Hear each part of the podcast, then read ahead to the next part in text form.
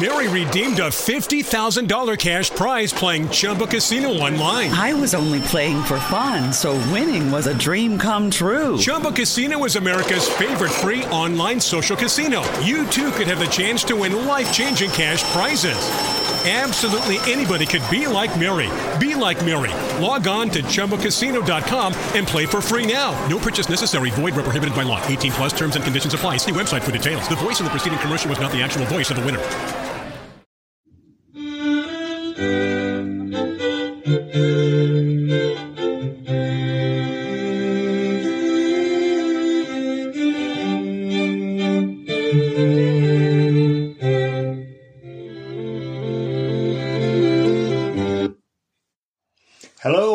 Welcome to episode 49 of the History of Skipton, with me, Ian Lockwood, author of the book, The History of Skipton.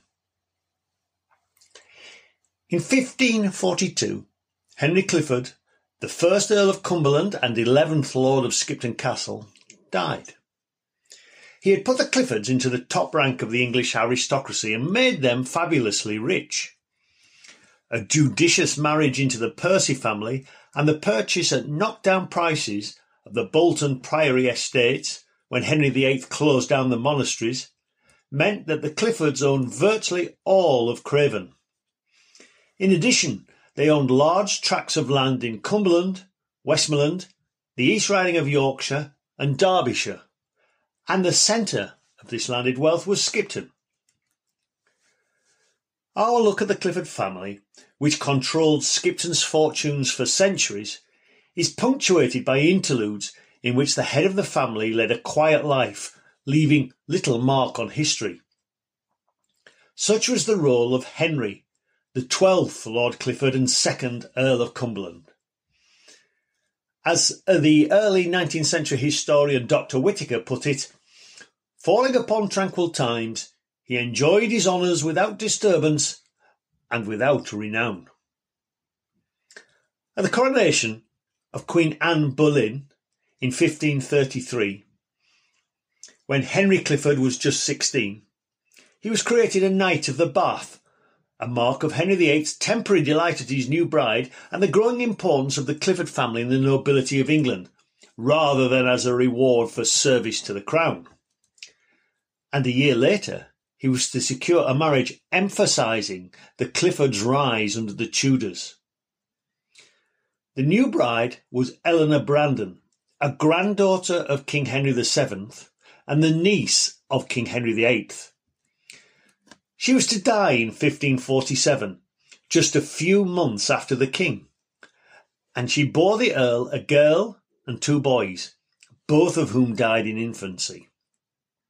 The earl remarried, and his second wife, Anne Dacre, was to provide six children, including two sons. The second Earl may have preferred to stay in Skipton and avoid the politics and intrigue of the Tudor court, but in November 1569 politics was thrust upon him. His northern neighbours, the Earls of Westmoreland and Northumberland, and their Catholic followers, became involved in a rebellion to depose the young new Queen Elizabeth and replace her with the Scottish Queen, Mary. Not for the first time, nor the last. The Cliffords remained loyal to the established monarch, and Clifford declared for Elizabeth, raising 1,000 men from his northern lands ready to fight the rebels. The rebels fled to Scotland, and Clifford's decisive action was noted by the new queen.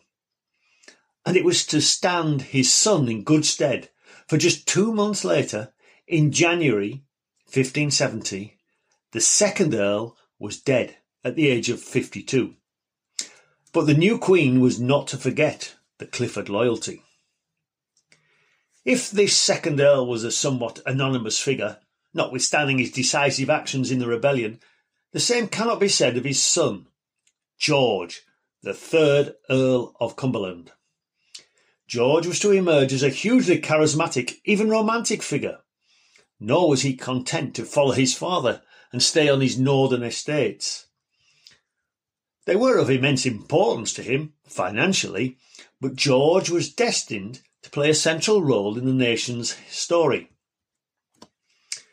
A famous painting of George accompanies this podcast on my website, historyofskipton.co.uk. It shows George in dark blue Tudor armour decorated with golden stars and partly covered by a gold trimmed jacket. On his head he wears an elaborate plumed hat with the Queen's gloves sewn on, and he bears a lance to show his position as the Queen's champion. To be selected as the Queen's official champion, the man who would wear her colours in jousting tournaments and challenge all comers, was a high sign of favour. The role still exists and is now hereditary, with the current champion the official standard bearer of the monarch. He will carry the Union flag when the current Prince of Wales is crowned. Back in the Tudor era, the role carried a bit more prestige, although it was still largely ceremonial. And if you go to Holy Trinity Church today, you cannot miss George's large tomb at the side of the altar. This tomb was opened in 1803, and among those present was the historian Dr. Thomas Whitaker, who I've already mentioned. Evidently, George's body was well preserved, and the face bore a strong resemblance to his paintings, although Whitaker remarks, all his painters, however, had the complacence to omit three large warts upon the left cheek.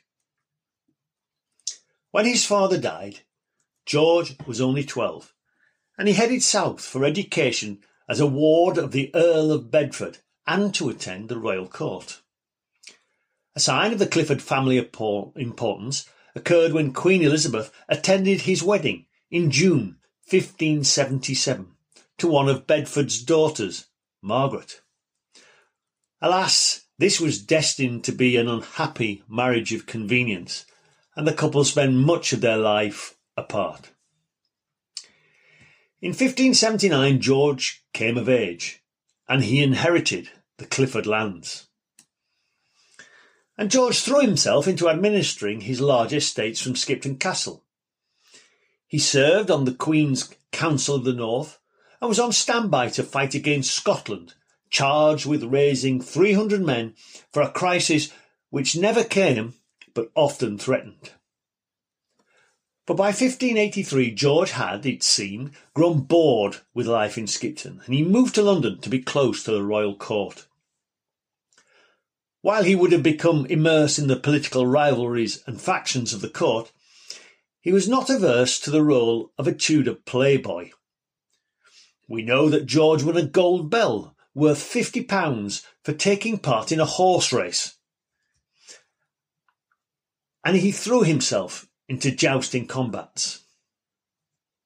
The advent of artillery had moved warfare on significantly, and the days of heavy armour-laden knights charging into battle was just about over. But the ceremonial sport of jousting was to linger on for a few years yet, limited to the fabulously rich. Its years were numbered, but for the chance to show off in front of the great and good, it was unsurpassed in the Tudor court. And George would have needed a strong suit of armour. Within living memory, in 1559, King Henry II, the King of France, had been killed while taking part in a jousting tournament when a large splinter of wood from a lance had penetrated through the eye socket of his helmet, through the monarch's eye, and into his brain. It took the king several days to die, in agony, while royal surgeons frantically tried all sorts of primitive surgery to try to cut the wood from out of his head.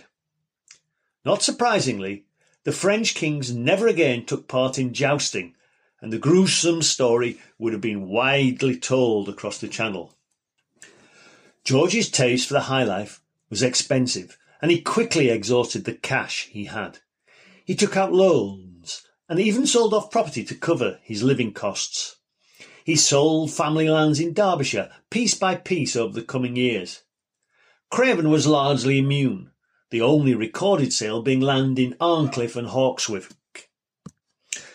But other land followed, such as Maltby in South Yorkshire, Idle near Bradford, and the area around Broomfleet on the banks of the River Humber, which had been in the Clifford family since Robert, the first Baron Clifford, more than 300 years previously. Professor Richard Spence, the expert on Skipton Castle, puts the level of his debt at £3,900 and commented, Considering his estate income, it is fair to say that by 1586 the Earl could barely have covered the £600 a year interest on his known debts, let alone make provision for his current living costs, had he not constantly deferred satisfying his creditors. As the debts mounted, George decided to turn to a spectacular way of making money quickly piracy. Hollywood has coloured our images of the pirate. Swashbuckling Errol Flynns or charismatic Johnny Depps have portrayed them as outlaws with no place in society. In fact, the Elizabethan pirate was more likely to be a semi-official royal appointment. Privateering was an independent anti-Spanish enterprise at sea, legally authorised by the government. It took the form of raids upon the commerce of Spain and her allies and anyone trading with them, either at sea or in ports with the Queen, and government taking a slice of the profits. The most famous of its practitioners was Sir Francis Drake, who famously singed the King of Spain's beard, and Earl George was keen to copy his example. It was hazardous to life and an enormous gamble, but if successful, the rewards could be great. To a man like George Clifford, young, reckless, athletic, and greatly in debt, it offered the chance of riches, honour, and royal favour. In June 1586, Earl George sold off more land and took out loans to finance the purchase and fitting out of two ships which were na- renamed the Red Dragon, which is the Clifford emblem, and Bark Clifford. But before he set off on his expedition, there was time to be a commissioner, a sort of royal witness cum juror, at the trial of Mary Queen of Scots, and was present as a witness to her execution in February 1587, preparing a report for Queen Elizabeth. Then he was off on his pirate expedition. But it was a huge disappointment. Few merchant ships were encountered, and those that were had been poorly stocked. The Earl had gone deeper into debt. It was at this point that the Cliffords once again became caught up in the affairs of the nation. 1588 was the year of the Spanish Armada, and Earl George was keen to be in the thick of the action. He joined the Elizabeth Bonaventure, a royal warship with 36 guns, which was captained by George Raymond. The relationship between Clifford, the high ranking courtier, and Raymond, the professional sea captain, seems to have caused a little friction. Raymond paid out of the royal purse, was in charge of running the ship, while Clifford was one of the fleet's commanders, and as such he attended the council of war. Clifford was on board when the Bonaventure was in the thick of the action when the Armada was attacked and suffered heavy casualties off the Belgian coast. It was pursued north, and off Flamborough Head, the Navy's Admiral, Lord Howard, held a meeting in which he and his six commanders, Sir Francis Drake, John Hawkins, Martin Frobisher, Thomas Fenner, Lord Sheffield, and Clifford, the Earl of Cumberland, declared that they would pursue the Armada to the Scottish Highlands. In fact, a great storm blew up, and the Armada was further scattered, leaving the English fleet to turn south. Clifford disembarked at Harwich on August the 7th and dashed to Tilbury, where the Queen was waiting with troops in case of a Spanish invasion.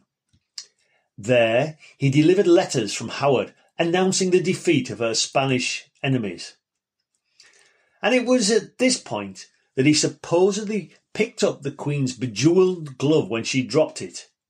And, such was her delight at the news of the Spanish Armada's defeat, she allowed him to keep it. He sewed it proudly into his hat, forming the centrepiece of the portrait which I've mentioned above. Clifford's stock was at its zenith, and on October the 4th, 1588, a grateful queen granted him a commission to roam the seas and seize goods from Spain and merchant ships trading with that country. In fact, this second expedition was another fruitless but costly debacle, which only increased the Earl's debts. But it didn't prevent the Earl preventing a third expedition. It was while on this expedition that the Earl's son and heir, Francis, died, followed by, a few weeks later, the birth of his daughter Anne. Two events which were to have significant repercussions for Skipton and the Cliffords. Clifford finally arrived back in England on December 30th, 1589, with prizes including spices, sugar, and captured merchant ships and weaponry. The Queen took her share, but the third expedition, and a fourth soon afterwards, turned a profit, and Clifford was able to reduce his debts. The year 1590 was to mark vividly just how high the Clifford stock had arisen, for in November he was appointed the Queen's champion. As I've stated, this was a purely ceremonial honour. At the pageants, attended by and evidently enjoyed by the Queen, the champion would wear the Queen's colours, challenging all comers to a joust. To be selected for such an honour was a sign of quality, popularity, and a dashing brio. Of course, one had to be a skilled horseman, successful in the joust, although it's probable that convention dictated that the opponent was not trying too hard to beat the Queen's favourite. The joust was a spectacle rather than a contest, but as such the champion needed to be splendidly dressed, a show off perhaps.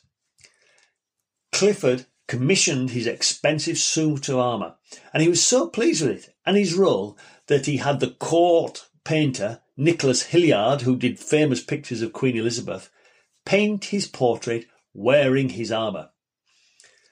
A measure of royal favour is the teasing letter which the Queen sent him, in which she called him a person of roguish condition. In the flirtatious way she had of talking with close, dashing male friends, she warned him not to let her liking for him reach the ears of her other royal favourite, the Earl of Essex, and forever after she referred to Clifford as my rogue. He became the third Clifford to be appointed a Knight of the Garter, to add to his Knight of the Bath title. Earl George, in 1590, was planning his fifth pirate expedition. Naturally, the cost of fitting out his ships required huge loans to be raised, and the Earl plunged his estates deeper into hock, including, this time, Skipton. This final voyage had great initial success, but the some of the ships he captured were recaptured by the Spanish as they were making home and the really rich prize remained elusive. The proceeds did not meet the investment, and his debts spiralled to £9,500. At one point, he had to scurry back to Skipton to personally collect rents and rush back down south to pay off the crew. A sixth expedition quickly followed in the spring of 1592. There was no doubt that there was royal backing for this venture.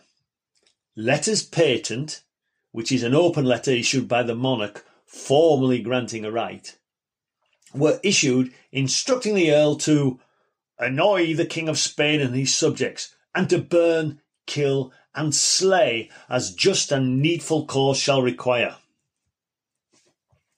But Clifford missed the sixth expedition, the first and last he was to miss, because bad winds delayed the start and he was recalled to court. Ironically, in his absence, the flotilla finally hit the jackpot when it cornered and captured a massive Spanish galleon, the Madre de Dios. 1,600 tons in weight, laden with jewels, spices, cloths, and valuables worth an estimated half a million pounds in those times. Alas for Clifford, his absence meant much of the booty was stolen by his men. Moreover, as he was not directly involved in its capture as commander, but merely as a financier who had been at home, there were other legal claims on the estate.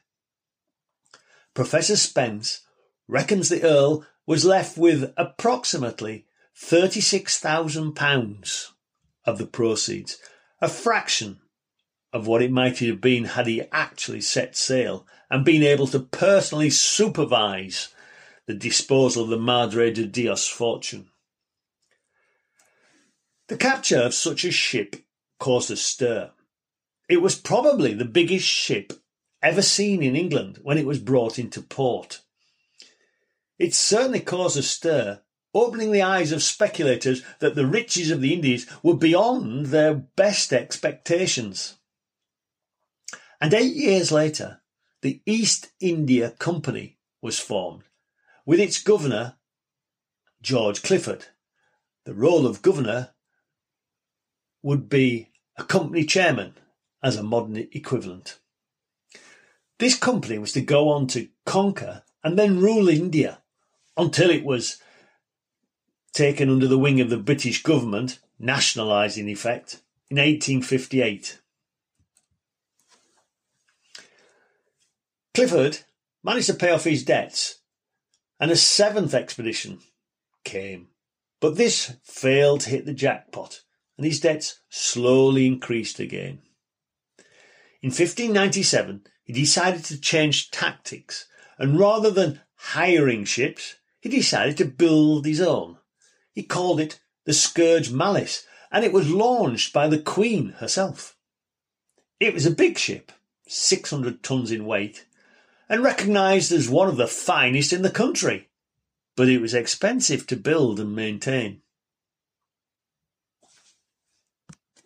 The Earl was in great debt, and only constant juggling of mortgages on his lands allowed him to keep his head above water.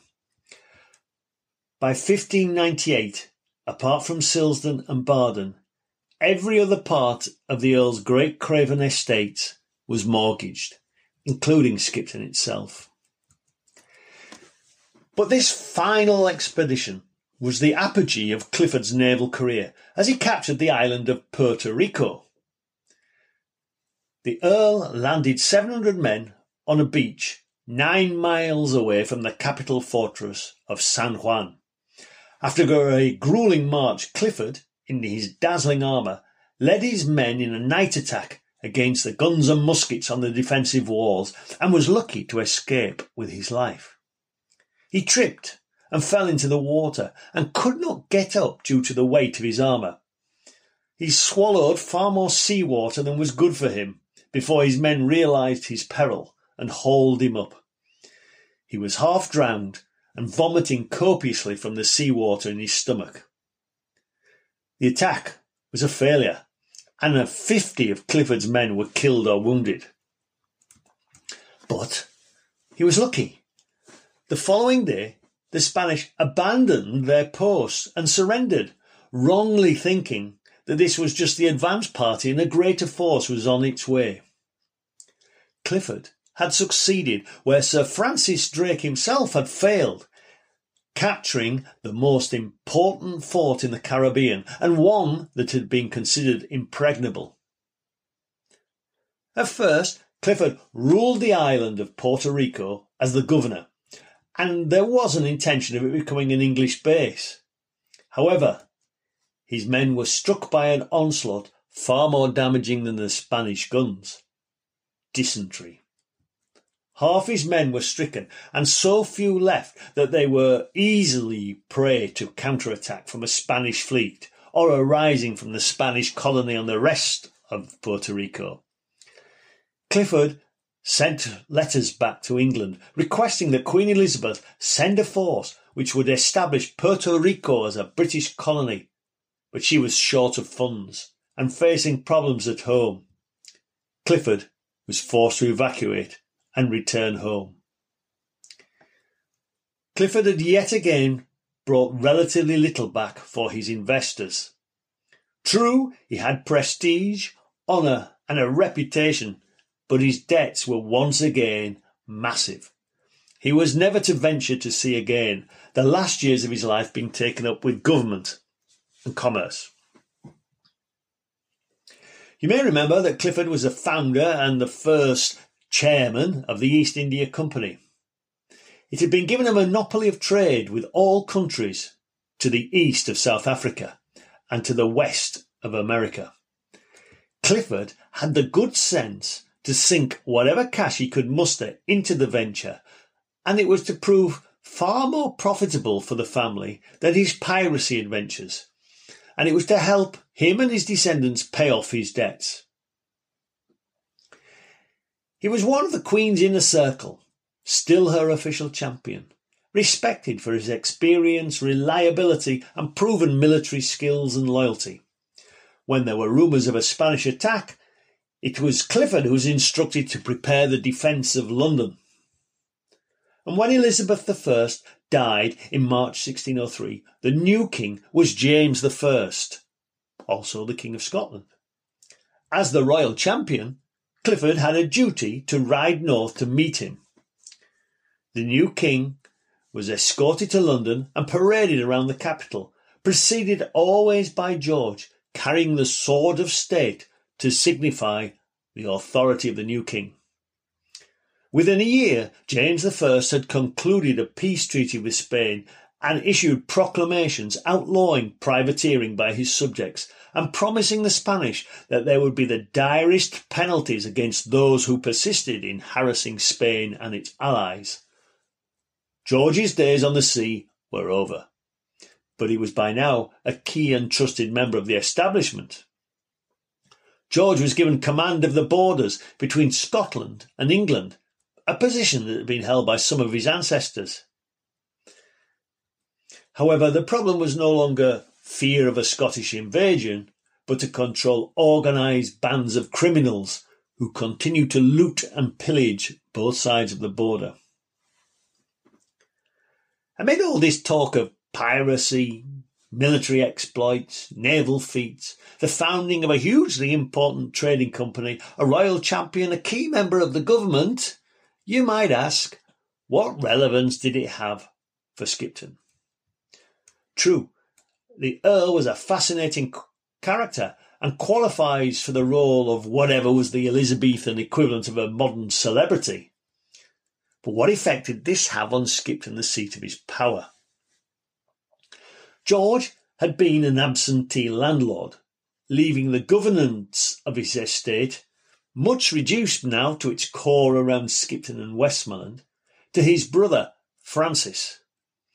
So the end of his sea days coincided with a realization that something had to be done to curb his debts. The East India Company helped. Even so, in 1602, George set off for Skipton, intending to appoint commissioners to reassess the value of his lands and revise upwards the amount he could charge his many tenants for rent.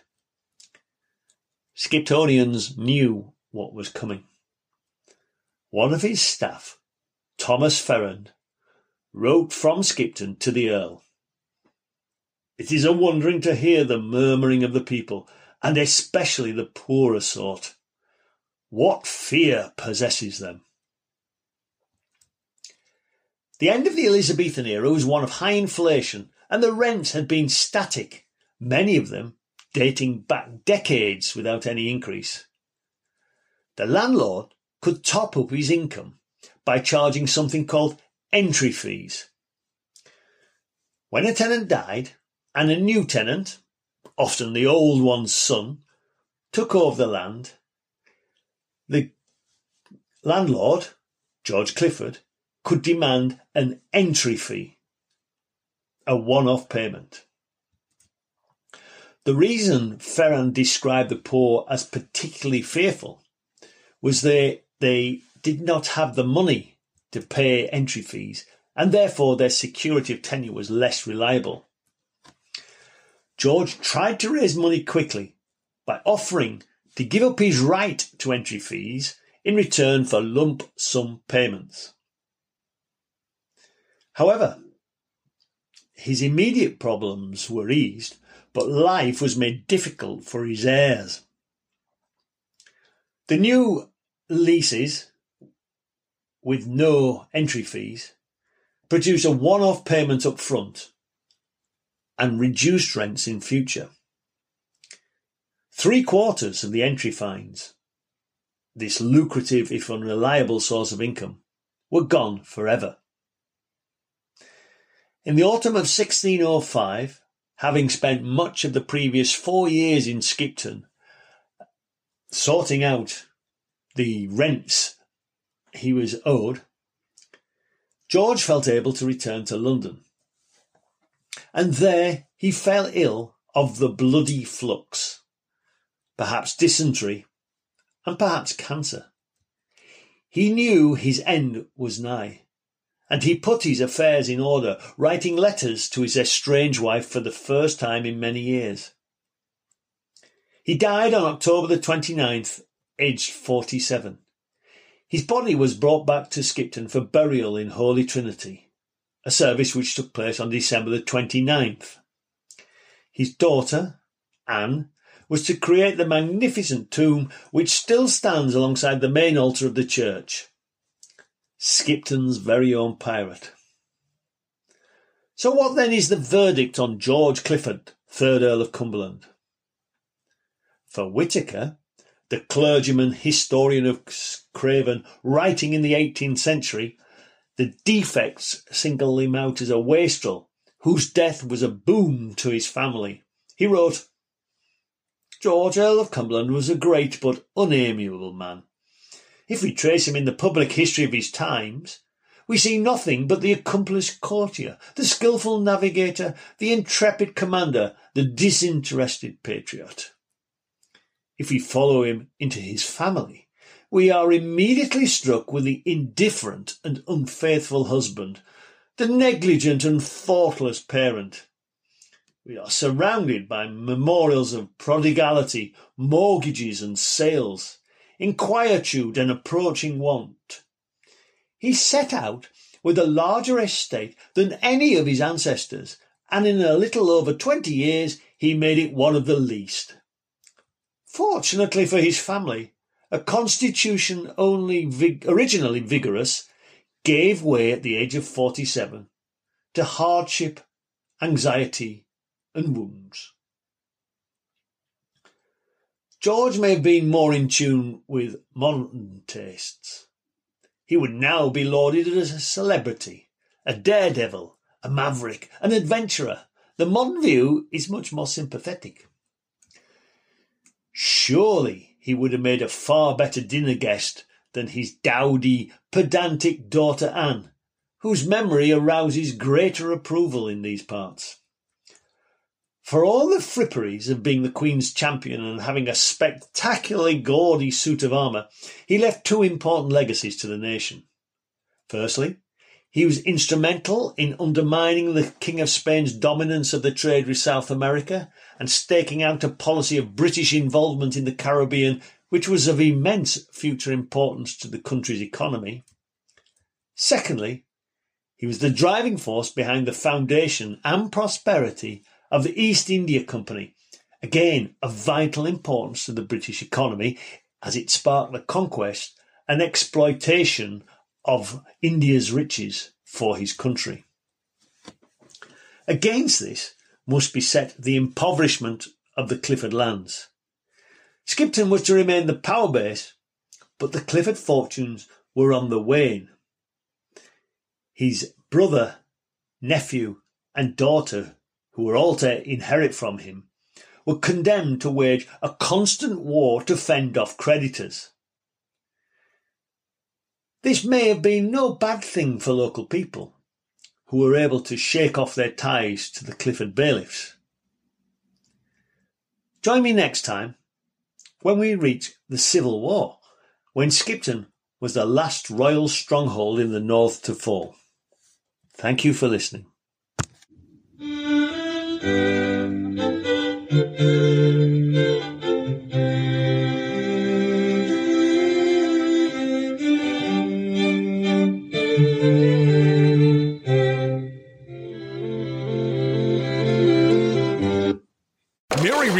$50,000 cash prize playing Chumba Casino online. I was only playing for fun, so winning was a dream come true. Chumba Casino is America's favorite free online social casino. You too could have the chance to win life changing cash prizes. Absolutely anybody could be like Mary. Be like Mary. Log on to ChumbaCasino.com and play for free now. No purchase necessary. Void where prohibited by law. 18 plus terms and conditions apply. See website for details. The voice in the preceding commercial was not the actual voice of the winner.